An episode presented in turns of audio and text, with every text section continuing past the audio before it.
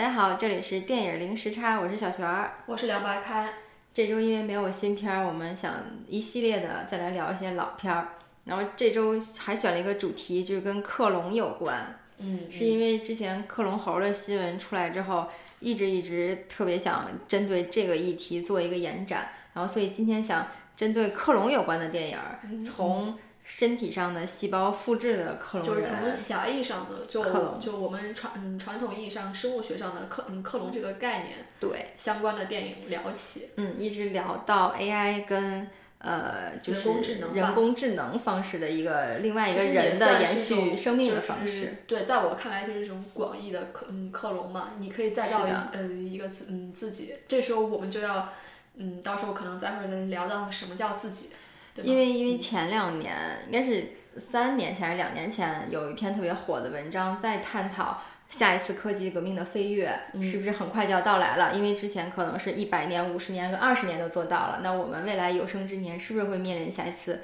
什么的革命未必是以前是工业嘛，现在是可能是科技、信息，有可能是信息革命。下一次其实科技可能嗯革命已经已已经完成了是不是已经完成了。嗯，所以这个问题就是克隆这件事儿，无论是就是会未来肯定会有两个方向。如果是以现在的信息跟知识跟科技，我们来去预测啊，要不然是身体上的呃克隆的一个完美的一个完成的优化，然后还有一种除了身体上的细胞上的复制一个我，是不是还会可能是通过人工智能的方式对让我来延续我的生命，跟对。让人类完成永生这个课题，是不是在二十一世纪的时候？嗯，下一个是多少？二十二世纪可能没有吧？三零年之前是不是能达三零到？年人类已经就灭绝了，所以不用想这些。已经飞跃到其他星球了，可能。对，可能我们的那嗯，就那个时候我们的人类、呃文明已经在云端了。因为我特别喜欢这个议题，是因为这一步的，如果我们下一步有这么变革性的话，哈，这一步将注定了我们还是不是人。之后我们再探讨现在的人是一个什么样的定义。对然后我们回到电影啊，然后这是我们最好的一个出发角度。那身体上复制人相关的电影都有哪些？最早最早的《逃出克隆岛也不是，也也不能说最早最早，可哦不是最早能就是在我们这个年代的的人，对嗯。八嗯八零后看到的，就是啊、呃在我看来就是就是狭义的克隆吧，就是就是生物体的克隆，它其实是。在电影上的表现，其实是嗯、大体上可以分两种，嗯，就一种就是说我利用这个克隆体，就它可能呃给我嗯提供心肝肺，嗯，就是它我完全不在乎这个克隆体的死活，它只是我的利用物，嗯，啊、或嗯或者就是另外一种就是一种比较新的概嗯概念，包括黑镜。呃，里面也有拍嗯拍到，就说是我我的一个很很亲的人，我的爱就爱人他死了，然后我去克隆一个我的爱就爱人，那那那那这个时候我们两个的呃呃》关系。关系会怎样？我们该怎么相处？嗯，这是就是在这种狭嗯狭义的克隆电影里面，我觉得它分这两种。那可以把它分成一个。我克隆我自己，然后我使用它的身体器官也好，对细胞也好，或者是我让他去做一个什么任嗯任务，嗯，就像是我们最早看你刚才说到的，就是就是逃逃出克隆岛，我觉得，比如说这两个方向啊，我克隆一个我自己，嗯，可能去探讨的更多的是我对你是不是要一个无感情的去使用你，可能是一个伦理道德上的一个问，题。其实啊，这个就是就是格局会比较小，可能只嗯在乎我怎么看嗯看待克隆体，就作为一个个人，嗯，我怎么看待克嗯克隆体，其实可能跟这个社会啊，包括这个文就文化没有太大的关嗯关嗯太大的关系。但是，一旦牵扯到假假如克隆别人，对我克隆很多很多个，就是我作为一个一个大财团或者一个科一个科技公、嗯、公司，我克隆很多很多一个同样的人去完成一个任务，嗯、就像是月就月球这个电影，是是，那这个时候就牵扯到一个更大的议题了。嗯。嗯嗯嗯然后包括那个，但如果是我克隆了我的亲人，嗯，然后我的伦理关系又发生了一个不一样，的其实我特别喜嗯、喜欢的嗯嗯的女演员就是 Eva Green 嘛，嗯她之前二零一零年有演过一个电嗯电影，就是她的直译就是子宫，嗯，对，然后被被翻译成可能这样子叫不是很就不是很好听，所以她的中文名被翻译成克隆丈夫。哦，其实她就是讲到，就是说她为她为什么这个这个嗯片名本身叫子宫，就是说他的爱人就是死掉了，就是呃出车祸了。他这个呃背景并没有详细到是哪个年就是年代的，他他没有告诉你是发生在哪的什么年代的事情，他就是告诉你一个事情，说这个人的的的丈夫死了，死了之后他就用一个技术去去克隆了一个她的丈夫，那谁来生下这个这个？这个丈夫，因为他他可能你你可以让让一个一个代孕的人去生，但是你有可能就说对这个人的感情太深了，你想把你的丈夫生下来，把他养大，嗯，所以他这个故事就讲的是她她生下了她的丈夫的克隆体，然后把这个小孩一点点的养养大，但这个小孩他并不知道自己是一个克隆体，因为他是一个新生命，嗯。然后它也呃，因为按照生物学上呃来说的话，一个克隆体它是肯定是不带有前任的记忆的，嗯，所以他觉得这是他的妈妈，嗯，但是这个女人在养育这个孩子，当她还是个 teenager 之前的时候，她觉得很正常，就是个小孩儿，我用我的爱，就我用的我的母爱去去包容他，但他一定他长他长成一个男人的时时候，就是他们两个相遇，也就是也就是二十岁。她长成她丈夫，就他们相遇时候那个样子的时候，其实她已经四十多岁了嘛。嗯。但她的小孩才二十多岁，但是那那那就是她她的丈夫。爱人。你应该去怎么处理这段关系？嗯。就你，然后这个时候你就就是你在看电影的前前三分之二的时候，你会会觉得还蛮幸福的，就是因为你生下了你的爱人，把他把他养大，这个他们因为他设置的是一个很。很僻静的一个一个海边的小木屋，他们母他母他母子两两个人就生活在那儿。你觉得是世外桃就是桃源，没有任何人能能侵犯到你。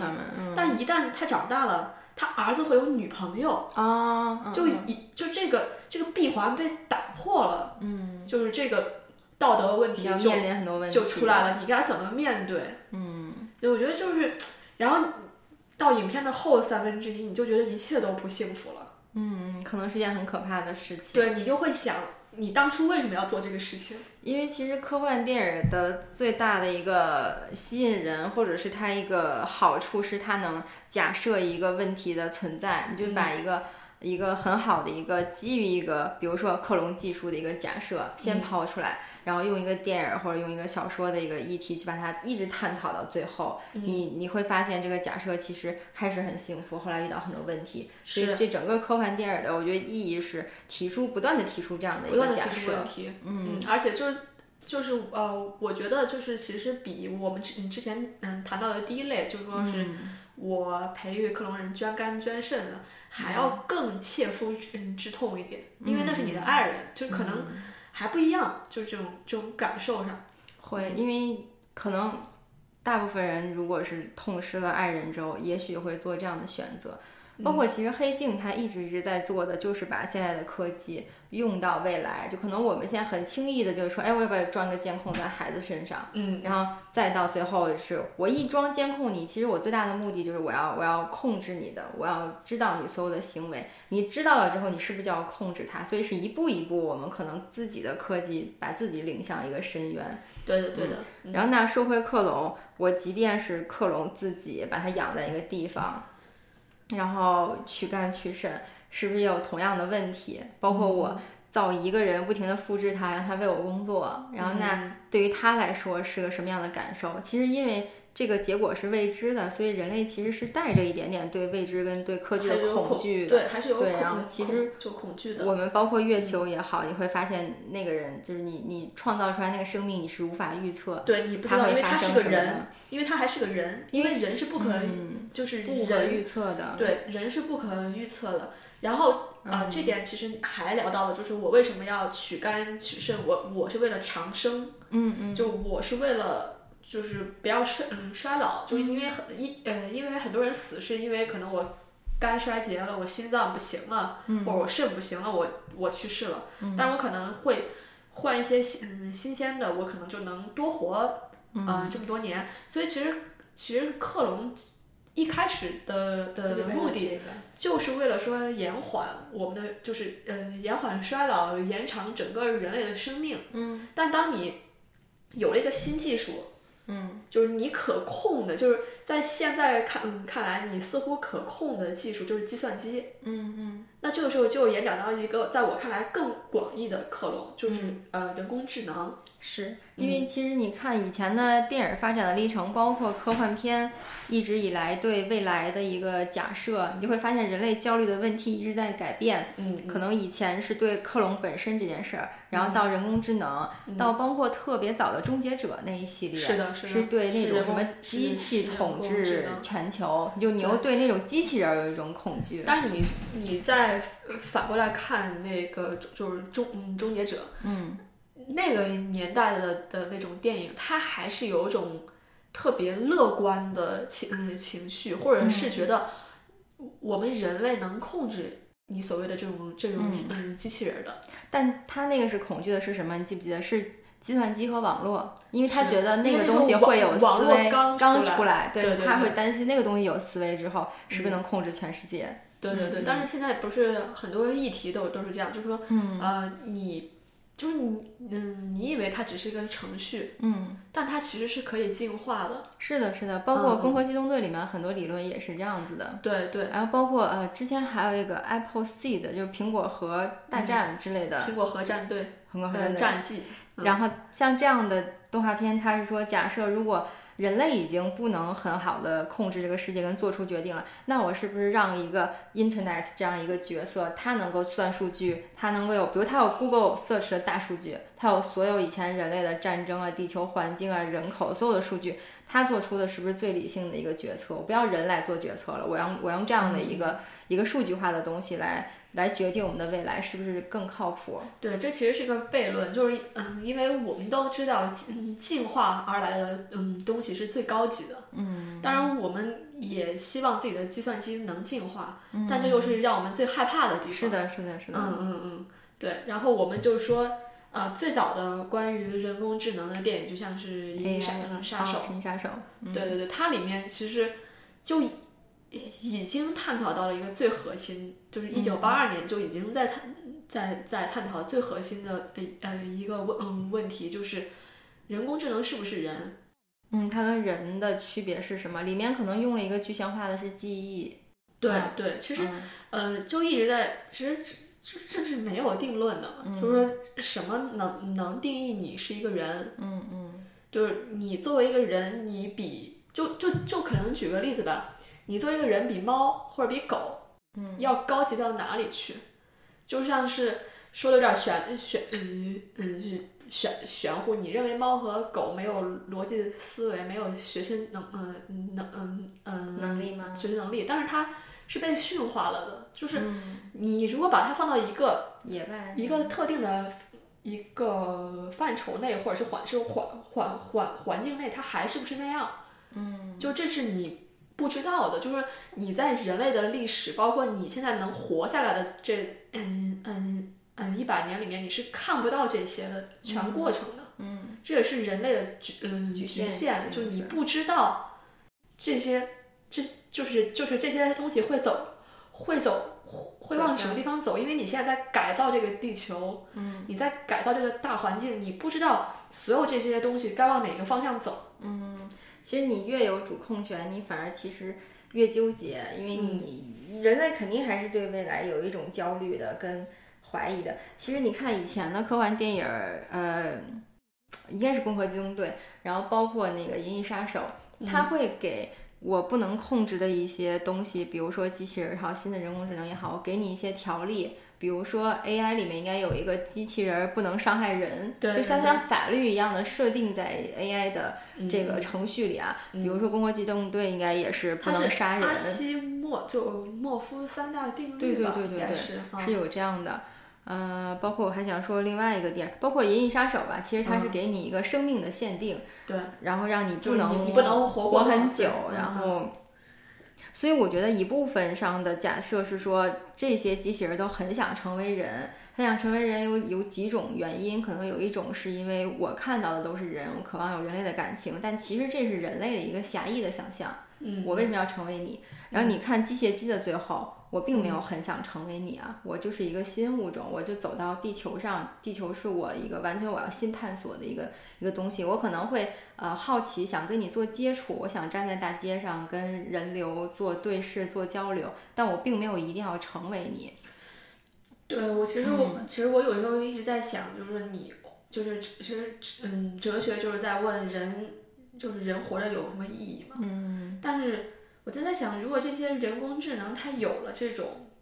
就是思维之后，它活着的意义是什么呢？然后还有一个，我刚才想说的是说，嗯，我觉得应该就是我们不能揣测的了，因为人工智能某种程度上来说已经没有生命的限制了，嗯有点像为什么《银翼杀手》里边的人工智能机器人吧，或者说它复制人，复制人为什么还要成为人？是因为人可以永生，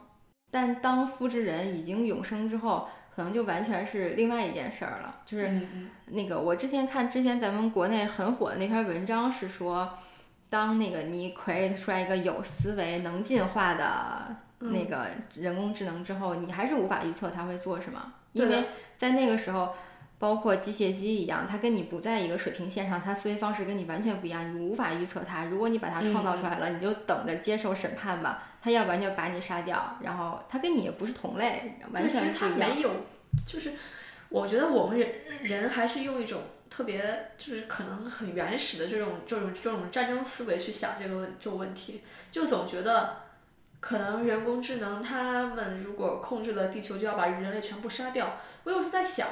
他为什么不就是他又不用吃喝？对，它有两种选择，当时是这样两种选择，一种选择就是觉得你在他的最终设定里，比如说他的设定是让地球更美好，然后他觉得人类你除了毁坏这件事儿没有干任何事情，那我把你杀掉，蚂蚁一样踩死。还有一种设定就是说，呃，我觉得你还是有一定价值，我认可你，然后你就每天就是颐养天年就好了，什么你也不用干。你就该干你干的事儿就好了。对对对，这是两种，但是你要 take risk，就是百分之五十五十，你创造出来生命有新生命，有可能把你杀掉，有可能让你永生，就是但你要不要去接受这样的一个风险？对，但是你有这些讨论的前提还只是，嗯，就就还是在讨论人工智能是不是人，就是说，嗯、什么叫做人，嗯对吧？就像是我们以前就是老探讨的，嗯，事情，就是假如把你的头嗯头换到了另外一个人的身体上，嗯那还是不是你？嗯，就相当于如果我们以后出了一个顺转的技术，像那个嗯星际迷航一样，嗯，我不用坐飞机去上海了。我直接把我自己 transfer 就是分子化，然后到上海啪出来一个新的我，我就说全部都是你啊，血肉也是你的，记忆也是你的，全部都传输过去了，嗯，那个还是是你。对，还有就包括现在所谓的就是，嗯，如果有可能换换脑的话，嗯我把一个人的一个 A A 的脑的脑子放到 B 的身嗯身体里，那、嗯那那那那这个人是谁？他是 B 还是 A？、还是 A 加 B 还是还是还是怎样？还是一个新的物新的人叫 C？有可能是对新物种。嗯也不是新物种，就是一个新的人嘛，就是一个 C。所以说，我觉得就是人可爱就可爱在，他就会一呃一直用这些问题来困扰自己，嗯对，然后来来拍成电影。嗯，就是小说也好，电影也好，不同的形式，然后我们来思考这样的假设，其实是特别特别有意思的。嗯因为那个之前最火的克隆羊都很早很早对吧？太早了，二十我们小的时候，我就上学的时候，嗯，然后之后像你说的，有过克隆猪啊、狗啊那些都猪都没有成功，是不是其实？好多都有了，猪、狗、猫啊。然后我记得是克隆羊那个技术到顶峰的时候，联合国还是国际社会出来一个，就是禁止克隆人，对。至少是在这儿是给卡了一刀。因为这个时候你还认为要控制人毕竟是是地球的主宰，是啊这个时候你还认认为自己是是高等的生物，嗯，就是你认为自己是不可侵犯的。我觉得就是呃那本《人类简史》写，就是到后面的一章，还是未来嗯未来简史的第一章，他就讲到所谓的人的神话，嗯，就是。是变成神，变成神人了。就是人的技术到达一定的程度的时候，他不敬神。这块的神指的是自嗯，自然指的规律是是一种自然。就是你你在探讨说，我立一个法说不能克隆人的时候，你把自己当成了造物主。是是是是，但其实我是想说，它的社会意义也是为了先暂缓一下这个疯狂的一个科技嘛，就是对对，就是以免大家没有去前思后想就拿自己当神了，然后自己就 create 自己，对对对，也是很危险的。但是其实人要克隆人，最终的目的就是为了救自己，就为了活。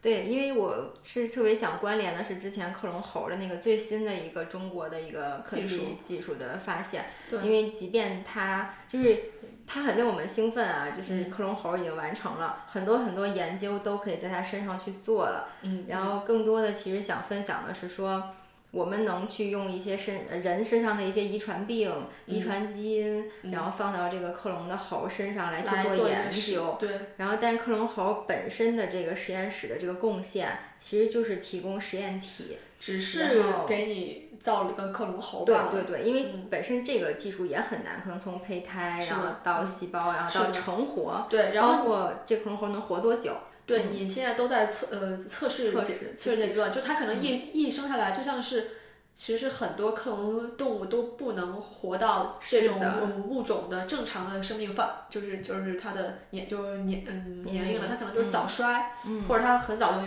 夭折掉了。嗯所以我们现在还在就是讨论，就是或者说就是观察，所以第一步要做的就是大批量生产克隆猴，是，然后你才能去有一个比较大的数据。去看做实验，去看这个猴子能活多久，这才是是第一步的。如果它活活不到衰老，嗯嗯嗯，一个猴子它它活不到衰老，你怎么来研究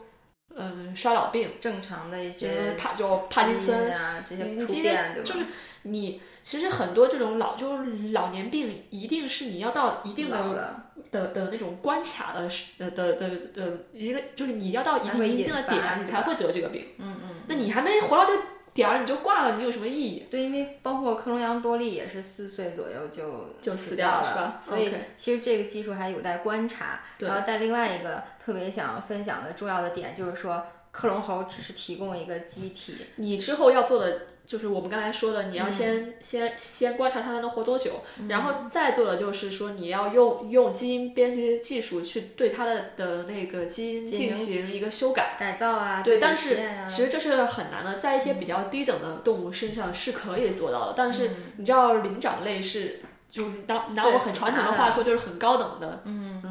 生物你是很难去从胚胎开始，你，对它做做做一种基因改就改造的。就包括我们之前说，好像可以对人类的基因进行改造，但其实也没有那么简单，对吗？因为，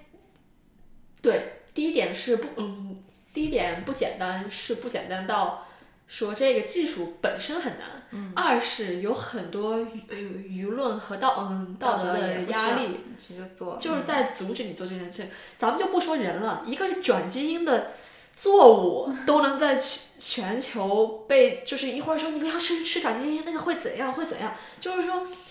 就一个小麦被转了嗯转了基因，都有那么多人在说，那一个人被转了基因，不得就是。就就第三次世界大世界大战了嘛，就这种感觉。因为首先这个做这个转基因技术啊，或者对基因进行编码的修改，或者用不同的蛋白，还是用什么去影响它的一个公式，或者影响它那个衍生吧。嗯。首先，这个跟克隆猴这一条路线的科学研究就是完全不同的，它需要另外很多很多研究这些分支基因改造啊、基因编码或者。基因影响它一些蛋白酶的这些尖端的科学，再去向前突破一步，才有可能让整个这个克隆，包括做实验这件事变得完整。对，完全是不同的分支。对，其实我就觉得现在科就科学界在做两样事情，让让让人类永生，就是一是在做做克隆，嗯，二是在做人工智能。嗯嗯嗯，对，这两个方向。对，因为你现在是个。你完全是一个很茫然、很未知的，所以你不知道哪个方向是对的。是的。然后说到人工智能呢，还有另外一部电影是《超能查派》，是第九区的导演在一五年的时候的一个新作品。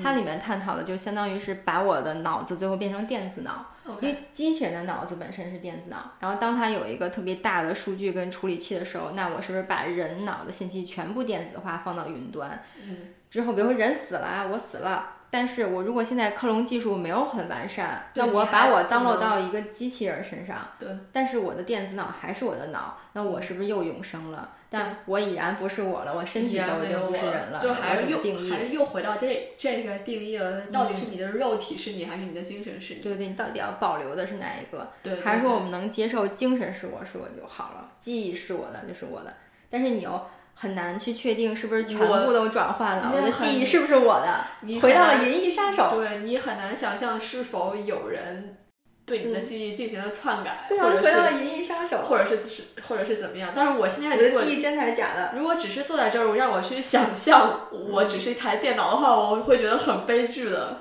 不，如果你真是一台电脑，就不觉得悲剧啊？电脑不觉得自己是电脑是悲剧啊？是不是？你怎么知道？我之前还看个新闻，说一个扫一个扫地机器人都自焚了呢。就他他干了太多的事情，他就就是他的程序就乱了，就你这是就给炸就给就给就就给就给炸掉。我说的是很高级的扫地机器人。那你这自焚就是完全人类角度一个思考，人家就是你给他运转了运转过剩了呗，然后就有有瑕疵呗，然后爆了呗。你你封建迷信吗？你刚才是哪个国家新闻？你看了什么？好好好，对我我觉得就是说，嗯，就是怎么讲呢？我觉得作为一个。呃，做做生物就是学生物的人吧，我觉得其实还挺逗的，就是因为之前还有一个特别好的那个哪是哪一个剪辑跟技术的那个视频，我们看的那个 CRISPR-Cas，对，然后那特别尖端的一个基因的对，那个是在剪辑技术等，就是细嗯细菌还有植物呃这些已经广泛应用了，这其实广泛应就就就中文叫什么？你能说一下吗？没有中文。CRISPR-Cas 在 YouTube 上有视频，我不知道新浪上有没有。应该有，这是一个很很就是就是很广泛的。我来用外延那个外延爱好者的给大家解释一下是什么。其实就特别简单的把它理解成我基因里有一段有问题，我用一个两是酶吗？是，就是一段基因加它所需要的所有的蛋白。你怎么剪它？你是用同样的酶去对接它，是不是？类似吧。对，你可以就可以这么理解吧。就是这个剪切的技术，就是像我要剪你这一段基因出来，怎么办呢？我可能用两个同样的左右两端有个同样的酶，还是怎么样对接到这一段上，把它剪下来，然后把一个。一个正常的基因就是插进去，放进去，而且是很快的一个一个过程。听起来就像音频跟视频剪辑一样，可以咔咔剪。对，就好，嗯，就好，呃，好像是你你你你你录 video，然后你这块儿你不满意，把它删删掉，你再重，你再你再重拍，然后把它插进去，是的，就就这么简单。所以现在有很多呃转基因也好，或者基因编就编辑都用了这嗯都用了这个技术，所以我们也在想，是不是在人类身上。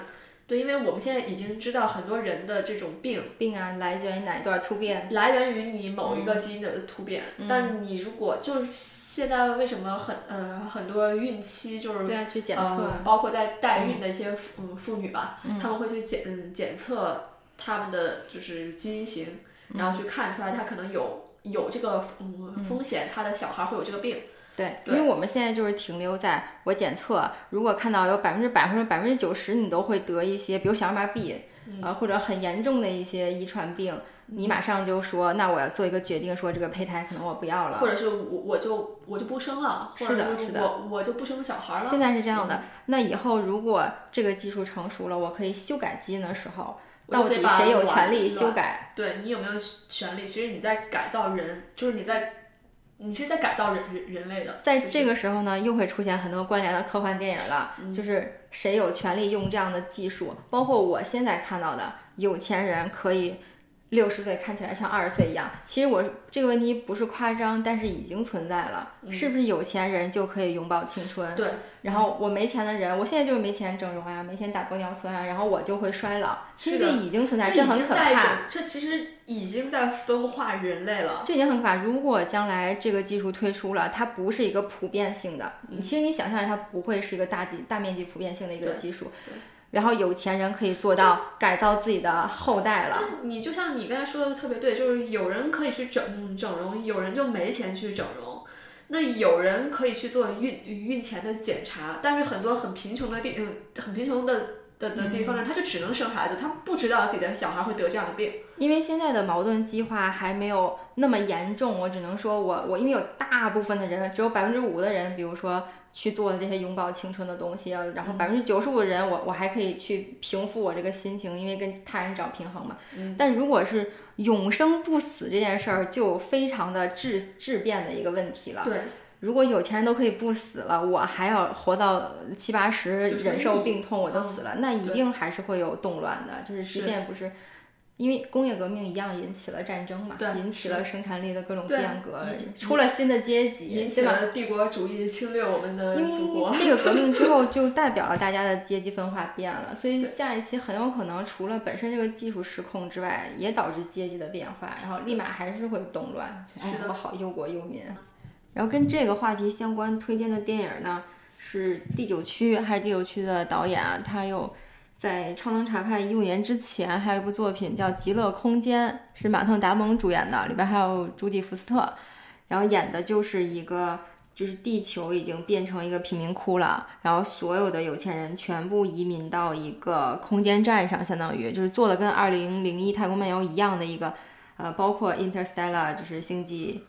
呃，叫什么来着？宇航呃，星际穿越里面，就是我们已经解决重力问题了，可以在太空一直飘着，然后有了新的殖民地，所有的有钱的人都在上面，然后可以有先进的医疗技术，可以永生。然后当时的马特·达蒙的男主角就是在带着地球一个生病的小姑娘，就是历尽千辛万苦为了逃到新的殖民地，然后把她放到一个医疗设备里。当时其实呃，大概做了一个医疗救治吧，手术，然后就基本上所有的病都康复了。然后成为一个永生的机体，就相当于是呃这样的矛盾的一个假设吧。OK，嗯嗯。